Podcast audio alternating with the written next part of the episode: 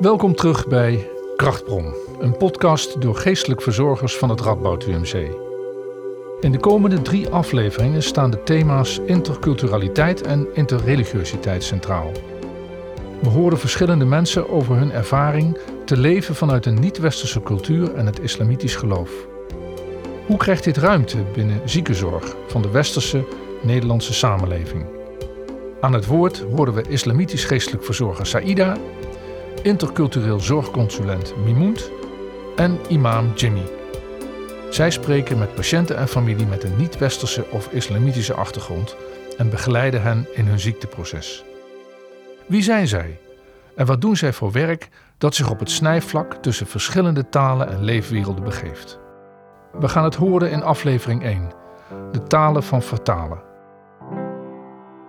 Mijn naam is uh, Mimoent Ezawani. Ik werk als interculturele zorgconsulent in het uh, Canisius Wilhelmina ziekenhuis. In mijn werk ondersteun ik en begeleid ik mensen uit andere culturen. Wat voor culturen kom je zoal tegen? Ik kom mensen uit verschillende culturen tegen, uh, ook met verschillende religies. De grootste doelgroep zijn moslim. Maar ik heb ook christenen bijvoorbeeld, christenen uit Irak, die spreken de Arabische taal. Maar uh, die zijn ook christenen of uit Eritrea. Uh, ja, het is zoveel. Uh, ik kan zo wel dertig landen opnoemen. ja, landen. Dan heb ik het nog niet eens over de ja. verschillen in religie. Ja, ja en dan verschillen in religie. Ja. ja. Ja, ik word dan um, in consult gevraagd door zorgverleners. om ze te ondersteunen. Bijvoorbeeld bij een intakegesprek of om de regels uit te leggen van de afdeling. Ja. Het, is, ja, het is, een ziekenhuisopname is voor die mensen ja, vreemd. En uh, vreemde regels, vreemde protocollen. Ja, of uh, door een arts bijvoorbeeld uh, om de slecht nieuws voor te bereiden. of het bij stoppen van behandeling, uitleg van een behandeling. Wat is daar dan voor jou in te doen? Nou ja, hier in Nederland zijn, zijn we gewend om heel direct te communiceren. Uh, in andere landen kan dat heel onbeleefd bij de patiënt of familie overkomen. Mm. Bijvoorbeeld hier, ehm, als iemand de diagnose kanker krijgt, nou dan krijg je een slecht nieuwsgesprek. De arts vertelt, die vindt en die moet het slecht nieuws direct en duidelijk oh, ja, mm -hmm geven aan de patiënt. Ja. Maar heel veel, uh, bij heel veel van die mensen, natuurlijk, de patiënt heeft ook het recht om, uh, om, om, zijn diagnose te weten. Mm. Maar hij heeft ook het recht om het niet te weten. Mm -hmm. En vaak vergeten, uh, ja, vergeten artsen dat. Ja. Maar er zijn ook, ook de familie die zeggen bijvoorbeeld, de kinderen die, die willen niet dat vader of moeder het slecht nieuws hoort. Mm -hmm. Uh, die willen zelf zeg maar, in alleen in gesprek gaan met de arts zonder uh, de patiënt, zeg maar. Ja. En daaruit kunnen soms conflicten ontstaan. En ik zeg dan tegen de, als ik in gesprek ga daarvoor met de arts, en uh, ik probeer dan ook ondertussen al kennis te hebben gemaakt met de patiënt, met de familie. En dan kijk ik van, ja, waar komen die mensen vandaan? zijn, zijn ze opgegroeid in een dorp? of in een stad, analfabeet of hoogopgeleid. En vanuit daar kan ik de, samen met de, zeg maar, de arts voorbereiden om, een, om het gesprek goed te laten verlopen. Ja. Want tuurlijk, een arts moet het, het slecht nieuwsgesprek goed brengen, goed en duidelijk. Maar hij kan het ook op verschillende manieren brengen, zonder dat de mensen daarvan schrikken. Ja. Ik heb heel vaak heb wel eens gehoord van een, uh, dan was ik bij een slecht nieuwsgesprek en dat was niet voorbereid. En dan uh, kwam dan een, een, ja, nog een jonge arts, zeg maar. Hmm. En die benoemde tijdens het gesprek met die, die patiënt had uh, kanker, was terminaal. En die benoemde tijdens het gesprek zeker wel tien keer het woordje kanker en dat zij zich zorgen maakt. En toen stond die patiënt op en toen zei hij tegen mij, Mimoet, ik ga naar huis ga jij die mensen maar leren communiceren. Want dit kan gewoon niet. Oh, ja. ja. Nou ja, en ja, daarna heb ik dus... Uh, ja, en, en, zo'n arts, ja, die, soms begrijpt hij dat ook niet. Hij zegt van, ja, Mimoet, wat heb ik verkeerd gezegd? Ik heb er toch alleen maar En dan probeer ik dat zeg maar een wederzijds vertaalslag in te Ja, maken. Dus je staat echt in het midden en je bent Ja. aan twee kanten. Ja, ja, ja, En in die zin moet je ook best wel een duizendpoot zijn, hè? Want je moet, ja, eh, ik denk ook jezelf ontzettend in kunnen leven in beide kanten. ja. Ja. Gelukkig eh, kan ik dat heel goed. Hoe leer je zoiets? Eh, ik denk dat het gewoon in je moet zitten. Ja? Ik heb dat, denk ik, ik, van jongs af aan heb ik het altijd leuk gevonden om mensen te helpen. Als jong meisje al. En eh, ja, dat heb ik. ja, en dat- dat doe ik nu nog steeds. Het zit gewoon, het is denk ik een eigenschap van mij. Maar ik probeer me ook in te leven in de ander. Ja. Van hoe zou het zijn als ik in een vreemd land, eh, in een vreemd ziekenhuis lag. En ik sprak de taal niet. En ik kende ja, de, de, de regels niet daar. En, Dus ja, dat is de vraag die jij jezelf dan stelt om je echt in te kunnen leven. ja, Ja. ja. Het moet in je zitten, denkt Mimoet. Het willen helpen van mensen en je kunnen inleven. Hoe zit dat voor Jimmy? Hoe kom je er eigenlijk toe imam te worden? Ik dacht, wat wil ik nou het allerliefste aan jou vragen? En toen dacht ik, ik ben heel nieuwsgierig naar hoe jij tot de keuze bent gekomen om imam te worden. De keuze is van jongs af aan. Ik ben een geboren moslim. Opa was moslim. Vader kwam ik, de generatie, tijdens, overwegende tijdens de Ramadan. Als de Ramadan er was, eh, op 11, 12 of 13-jarige leeftijd, dan mochten we vasten van onze ouders. Ja, oké. Want voor eerder, eerder niet, want eh pa zei van jullie zijn nog te jong, je kan het niet volhouden. En ehm, de eerste paar keren dat we gedaan hebben, kan ik me nog heel vaag herinner- herinneren. Van tegen 12 uur, 1 uur, dan begonnen we honger te krijgen en dorst te krijgen, want ik, leef, ik ben geboren in Suriname, toen was de temperatuur hoog. En opa zei van ja, je mag een klein beetje drinken, maar niet te veel hè. Want s'avonds dan, dan is je vasten niet goed. Dus dan dronken we een klein beetje de eerste paar keren. Dan, zo zijn we erin gerold als, als, als moslim. En ik kwam naar Nederland, dat was in 75. En ik had al een vooropleiding gehad in Suriname. Wat de Koran citeren betreft en de regels binnen de islam. En eh, we hadden in Nijmegen hadden geen gemeen, islamitische gemeenschap voor eh, moslims. Eh, Er waren Marokkaanse eh, moskeeën, Turkse moskeeën, maar de taal was een barrière voor ons. Turks en, en, en Arabisch verstaan, en, dat gaat niet. Vandaar dat we zijn begonnen met eh, een, een stichting. Deden we in het begin een paar activiteiten. Lieten we imams vanuit Den Haag, Amsterdam of Rotterdam hierheen komen voor een lezing. En toen werd dat te veel. En toen dacht ik bij mezelf, ik heb de basis al. Laat ik maar even proberen en, en, en vragen aan de gemeenschap of dat ze mij accepteren als imam. Want de, de, de leden van de stichting, die moeten daar ook voor kiezen van luister, ik wil, eh, die Sardar wil ik wel of niet als imam hebben. En de, de gemeenschap eh, die heeft toegestemd en zo ben ik opleidingen gaan volgen om, voor imam. En En wat was jouw persoonlijke overweging dan om dat te doen? Was het echt het gebrek aan? Nou, nee, ik had, ik had er plezier in, laat ik het zo zeggen. Ik, ik deed het met voldoening en, en, en de eerste paar keren dat ik voorging, brak mij de zweet uit. Eh, het is, je staat voor een gemeenschap van een paar honderd, paar honderd mensen en dan moet je de mensen toespreken. Je kijkt even naar de gemeenschap en dan denk je bij jezelf, waar ben ik mee begonnen? Maar achteraf, eh, na de eerste, tweede, derde keer, dan, toen ging het wel.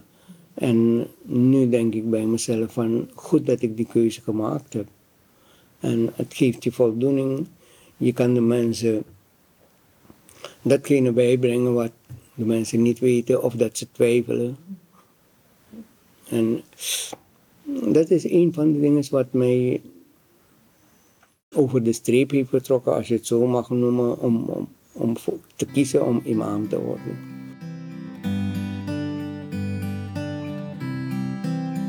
Geboren moslim zijn, zegt Jimmy.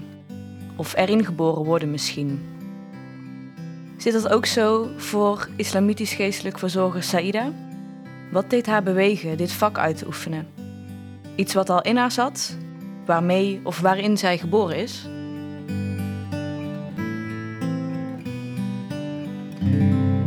Ik ben Saida Aoulat Baktit. Uh, ik werk als uh, islamitisch geestelijk verzorger in het Radboud UMC bij de dienst geestelijk verzorging en pastoraat. En uh, ik werk ziekenhuisbreed voor ja, moslimpatiënten en migranten. Onlangs is er een boek verschenen dat heet Van schoonmaakster tot islamitisch geestelijk verzorger. En dat gaat over de weg die jij hebt afgelegd hier binnen het Radboud tot waar jij nu bent. Ja, het boek uh, ja, beschrijft uh, mijn levensverhaal hè, uh, en mijn werk hier in het Radboud ziekenhuis. van schoonmaakster tot islamitisch geestelijke zorg. ja. Ik lees enkele passages uit het boek van Saida. Niet alleen het schoonmaken gaf haar voldoening, maar ook de korte gesprekken met patiënten. Omdat ze de enige schoonmaakster was die Arabisch sprak, hielp ze allochtone patiënten hen in hun eigen taal op hun gemak te stellen. Verder maakte ze allochtone patiënten wegwijs in de eisen van het ziekenhuis en wees ze de weg naar een bepaalde afdeling. Al snel raakte ze onder het personeel bekend als het Marokkaanse vrouwtje dat goed kon tolken en allochtone patiënten gerust wist te stellen. Meerdere keren werd ze gevraagd om bij een gesprek tussen arts en patiënt de rol van tolk op zich te nemen. Ook hielp ze het personeel beter om te gaan met de verwachtingen en gebruiken van allochtone patiënten door ze de cultuur uit te leggen.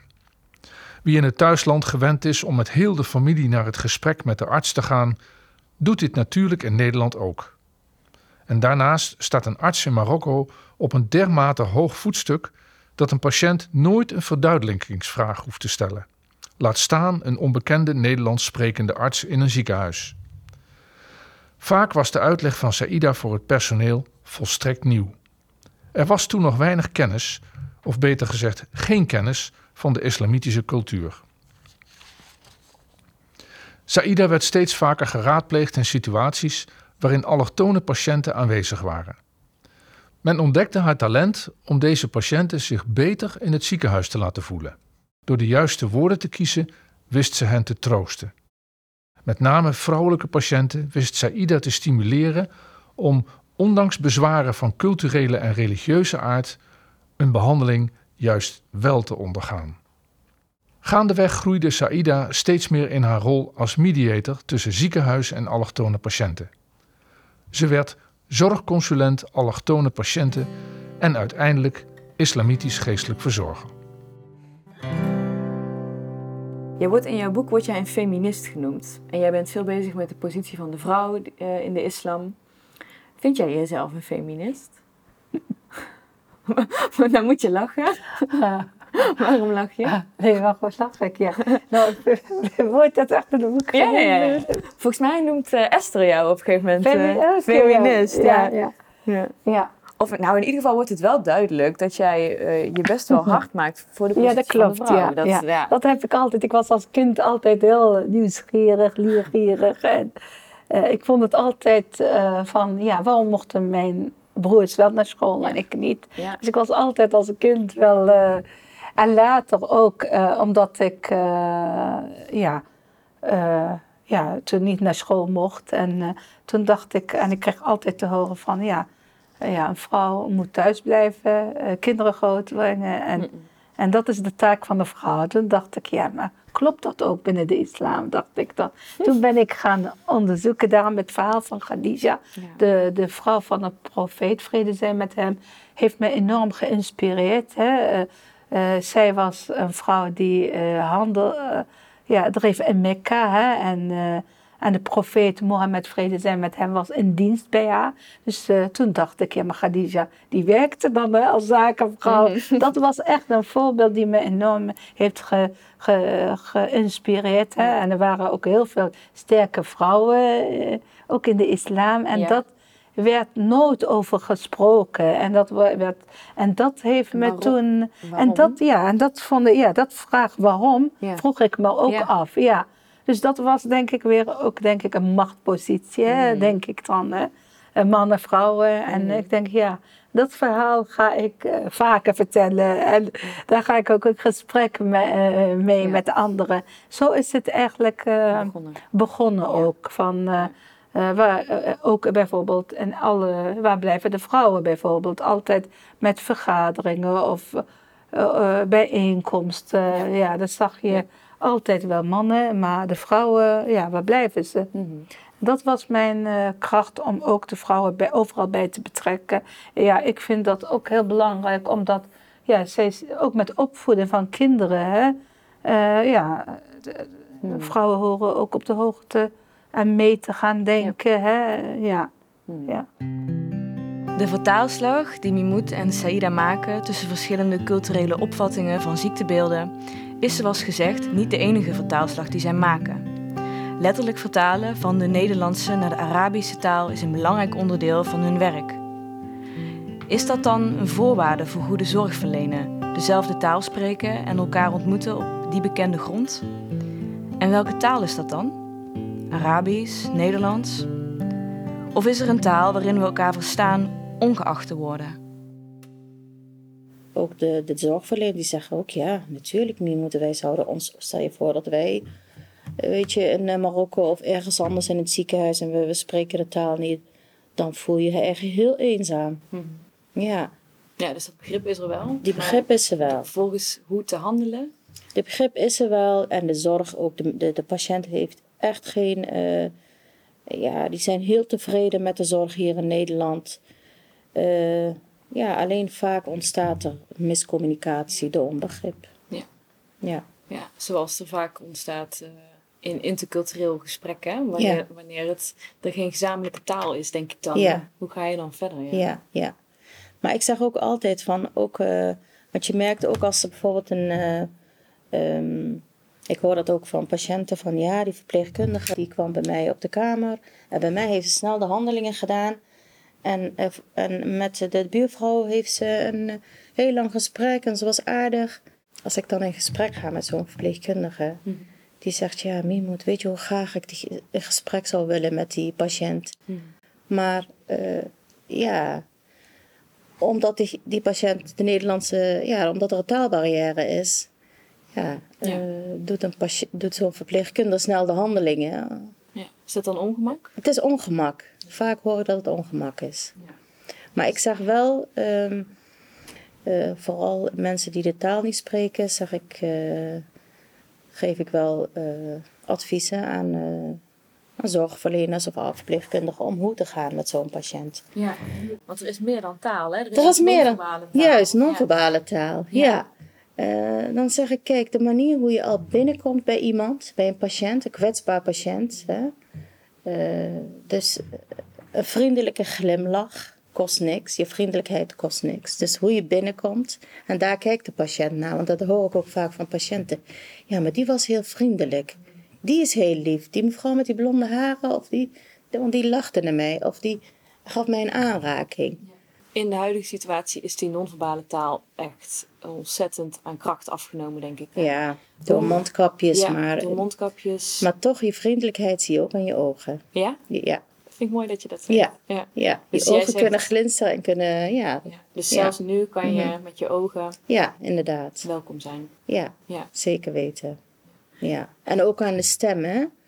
Van, eh, Ook al spreek je niet dezelfde taal. Ja, ja, ook aan je stem. Bijvoorbeeld wat ik wel zie en soms bij zorgverleners is dat ze heel hard gaan praten. Ja.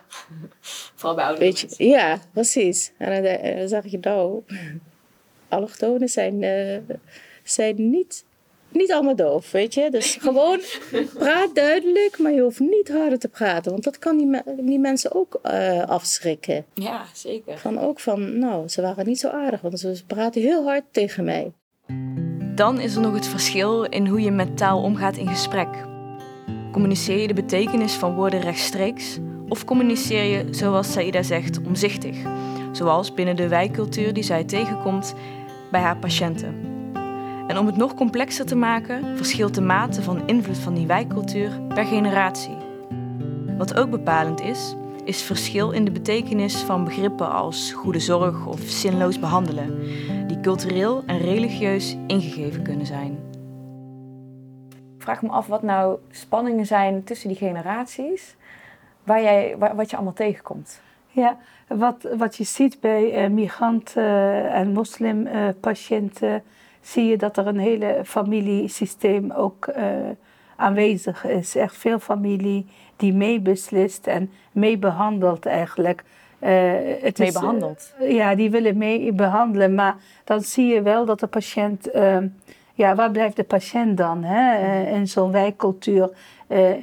wat wilt hij of zij wel of niet? als de familie altijd het woord voert uh, voor de patiënt. En dat zie ik vaak in het ziekenhuis, dat ik dan um, zie, ook bij zorgverleners, die zeggen van ja, wij kunnen de patiënt niet bereiken, de familie is er altijd bij en ja. die voeren het woord. En, uh, wat wil de patiënt zelf? Ja. ja. en dan is wat ik dan doe, is uh, ik probeer uh, met de patiënt alleen te spreken, hè, los mm -hmm. van de familie. Ja. en ik sluit de familie ook niet uit, hè, want die, ik blijf ook contact houden met de familie.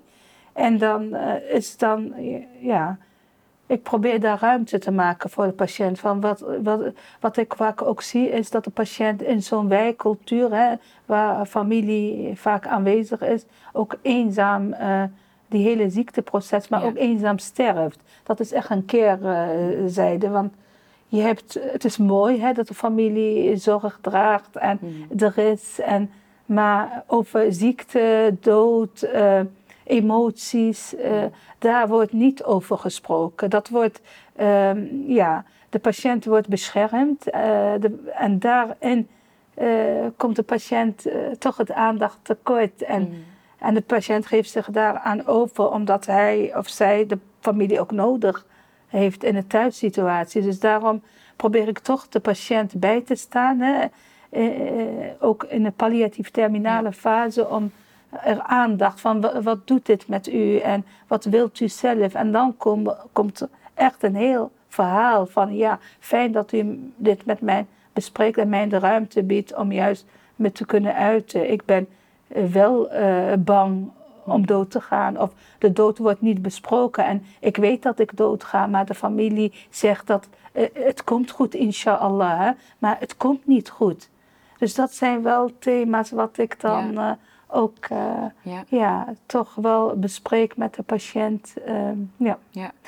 En wat ook op de afdeling, hè, dan uh, is zo'n casus, wat soms ook heel complex. Hè, en dan de familie, maar ook echt medisch-ethisch dilemma's. Hè, wel mm. of niet doorbehandelen, of dat de familie andere wensen heeft hè, dan de, dan de ja. artsen. En dan hebben we casuïstieke bespreking of een MDO-overleg uh, om de, de casus uh, te bespreken van hoe, hoe kunnen we dit nu zo'n familiegesprek voeren. Ja, en jij noemde net wijkcultuur.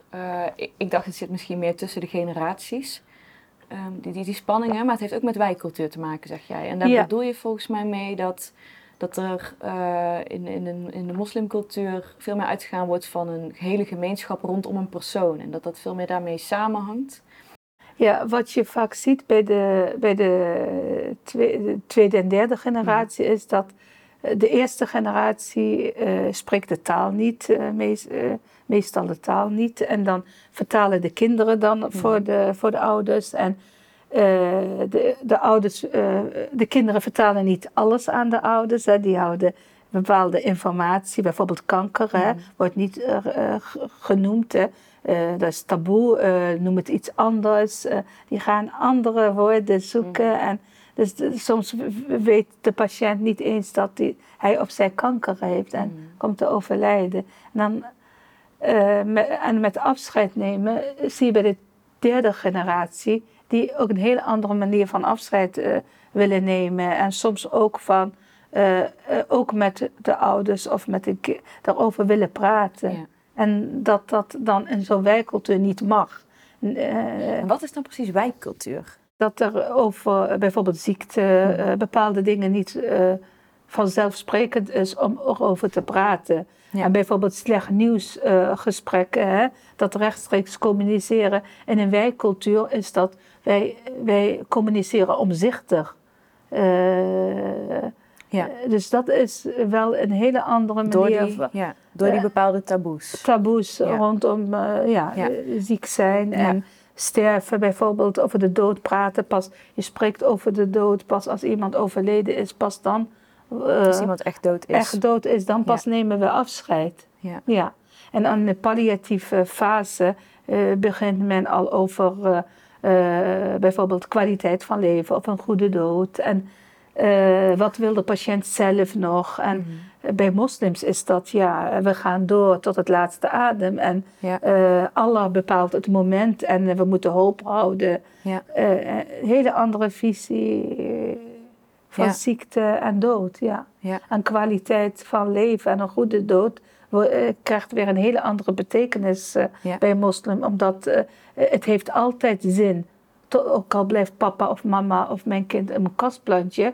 Tot het laatste adem gaan wij door. Dus ja, zinloos behandelen, dat wordt, Bestaat heeft, niet. bestaat niet, heeft een hele andere betekenis. ja. Het En- heeft altijd zin, tot het laatste adem. Wij, en daarin zie ik wel medisch-ethisch dilemma's van wel of niet doorbehandelen. We zijn een patiënt eh, zinloos aan het behandelen, terwijl voor de families en voor, de, ja, voor moslims is dat, ja, nee, het heeft altijd zin. Ja. Want Allah bepaalt, eh, het moment staat vast.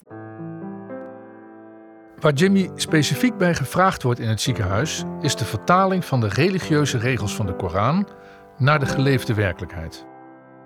Je probeert toch eh, de, de, de, de, de rechten en, en, en, en, en, de regels die er zijn te vertalen naar,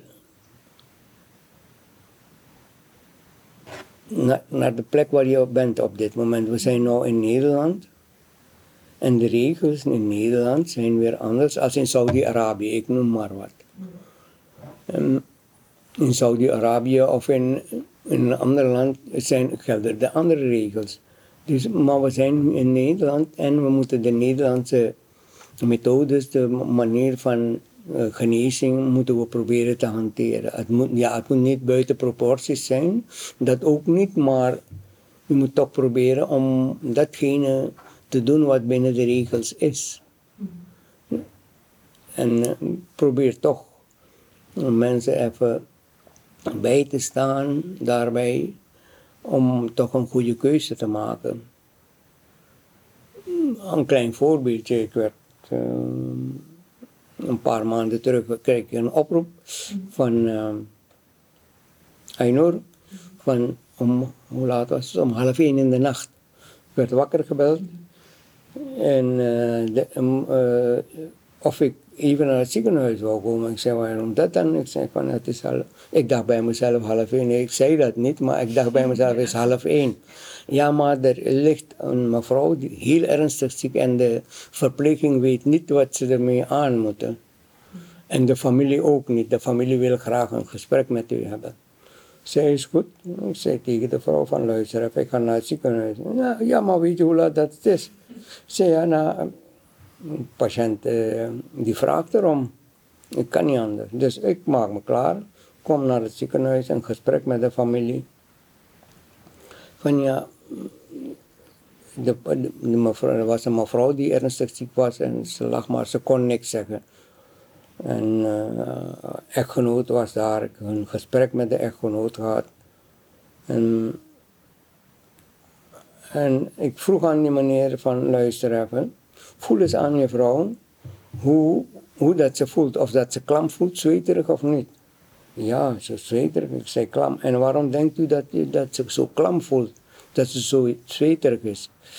Nou ja, ik zei van, ze heeft zoveel pijn dat ze zo zweterig is, de hele dag door, de hele nacht door, al die tijd. Omdat, ze dan, omdat, omdat u besloten heeft om geen pijnstilling te gebruiken, leidt ze op dit moment pijn. En die kennis hebben de mensen gekregen van de schepper. Om pijnstilling te geven. Waarom dus niet? En uh, die meneer vroeg mij van hoe lang bent u imam? Ik zei 35, 35 jaar. Oh. Ik zei ja, waarom zou je dat niet gebruiken? Die mevrouw die leidt daar. Vandaar dat ze aan het zweten is. Nou, een gesprek gehad, een uurtje. Ik ben naar huis gegaan. De volgende ochtend krijg ik een telefoon van de verpleegkundige. Meneer Sardar, ik had een vraag voor u. Ja, en dat is? Wat heeft u gisteravond gedaan? Ik zei, hoezo? Ik heb niks gedaan. Ik ik heb een gesprek met die, met die meneer gehad en we hebben samen gebeden. En dat is het. Ja, maar daarna ging alles goed. Zei, ja, die meneer neemt een beslissing op dat moment. Dus hij heeft toch positief uitgepakt voor het gesprek. Achteraf denk ik bij mezelf, dus die half één wakker worden, dat was toch uh, ergens goed voor, toch? Zoals ze dat zeggen. Ja, zegt dat wel, ja. Dus, uh, ja, dus dat soort dingen, dat maak je ook mee, omdat de mensen dat gehoord hebben van geen pijnstilling gebruiken. Want dan, dat is het probleem. Is dat onwetendheid? Ja, dat is het probleem van de mensen. Dus op, het moment, dat is, de regel is, moment van overlijden, laten we zeggen, eh, de vooruitzichten zijn dat ik uh, vanmiddag niet haal, dan moet ik de geloofsbeleidenis uitspreken. En dan moet je ook helder zijn wat je uitspreekt. Wat je zegt, dan moet je ook menen. Dus, en omdat je, als je de pijnstilling krijgt, dan ben je niet meer helder. Dus dan kun je niet meer helder nadenken. En dan kun je de shahada, de geloofsbeleidenis, niet uitspreken. En vandaar dat die mensen dan, omdat ze dan denken van ja, die persoon moet steeds bijblijven. Ik zeg ook, op dat moment zeg ik, als iemand echt heel veel pijn lijdt, zeg ik van, waarom laat je die persoon dan de shahada niet nu uitspreken? Laat die persoon, nu is die persoon bij, laat haar of hem de shahada uitspreken, de geloofsbelijdenis uitspreken en geef haar dan pijnstilling dat, ze dat, de kwaliteit van het leven ook goed is. Dat ze dan geen pijn hoeft te lijden. De, de, er zijn mogelijkheden genoeg om geen pijn te lijden. Waarom niet? Waarom maak ik daar dan geen gebruik van? Ja, dat de mensen de regels niet Ja, en de mensen redeneren soms. Er is ook een gezegde binnen de islam: hoe meer dat je lijdt, een des te betere plek krijg je in het paradijs. Maar moet ik daarvoor zorgen dat ik moet lijden? Nee, ik hoef er niet voor te lijden, niet voor te zorgen dat ik moet lijden. Als ik weet dat ik die regels moet volgen, laat mij dat dan nu doen. Niet wachten tot het laatste moment. Laat mij volgens de shahada door het leven gaan. De schepper schrijft voor, wees vriendelijk tegenover elkaar. Maak een ander niet moeilijk. Uh, onteigen andermans bezittingen niet, dus ga niet stelen. Dus ja, ik weet wat het is. Ik, moet, ik hoef niet te wachten tot het laatste moment. Laat ik dan nu door het zo, dan, zo, op zo'n manier door het leven gaan dat volgens de regels van de islam is.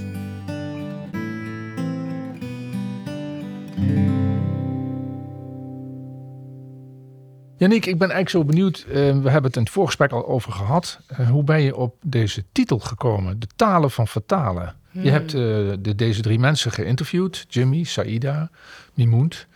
Um, hoe, hoe, ben je tot deze titel gekomen? Um, ik denk wat mij opviel in de gesprekken met hen was zoveel verschillende vertalingen die zij maken. De, het letterlijke vertalen van taal, het vertalen van betekenissen, uh, het vertalen van, daar had ik een mooi gesprek over met Mimoet, uh, van non-verbale taal. We hadden het over hoe lastig het is met mondkapjes nu om alsnog contact te maken met iemand, omdat ja. je de helft van je gezicht gewoon kwijt bent. Laat staan dat je zeg maar de gebaren die daarmee gemaakt worden al niet begrijpt, omdat er al culturele uh, ja, differentiatie is. en toen zei Mimoet, maar ogen kunnen spreken. En toen dacht ik, ja, daar heb jij helemaal gelijk in. Je kan iemand al zoveel vertellen met een blik. En ik denk dat het soms heel lastig is om daar nog aandacht voor te hebben. In drukte of in uh, sowieso nu met die, met die coronazorg. Het lijkt Ja. mij heel ja, beknellend werken. En Ja. om dan nog die aandacht te geven in die blik. Maar het is wel mooi gezegd dat bij dat mondkapje natuurlijk de ogen overblijven, Ja. eh, letterlijk. En ja, je kunt zien als ogen te neergeslagen zijn, als ogen wegkijken, omdat misschien mensen het slechte nieuws moeilijk vinden of wat dan ook. Ja, ja, ja het is wel mooi gezegd inderdaad. Ehm, vind je wel dat je titel recht doet aan deze podcast? Dat er, dat er dus ook echt een kwestie van vertalen is geweest van de interreligieuze dialoog binnen ons ziekenhuis en ja, zeg maar hoe de artsen en verpleegkundigen hier in Nederland zorg bieden. Hoe bedoel je rechten? Nou, vind ik, do- doen zij daar, ehm, hebben zij wat dat betreft plezier in hun werk, laat ik het zo zeggen. Ja, Ja, zo, op die manier. Ja. Of vinden ze het een zware taak? Zo bedoel ik het eigenlijk. Nee, ehm, wat ik bij hen alle drie een beetje proefde, is denk ik dat ze met ziel en zaligheid eh, die rol op zich willen nemen. Omdat zij in een positie zitten waarin zij die vertaling al maken. Dat zit in hen. Ze, ze, ze staan als het ware al midden in die culturen. Dus ze kunnen beide kanten op bewegen. Ze kunnen de, de meer westerse blik daarvan begrijpen, maar ook de niet-westerse blik. En juist daarin ja, een soort van tussenpersoon zijn. Ja. En dat is, ik denk zeker dat dat zwaar is, maar ik denk ook dat het ehm, ja, een soort van kracht of boost of eh, zin geeft aan je werk. Want je kan iets doen waar, waar anders zeg maar een grote miscommunicatie zou ontstaan. Ja.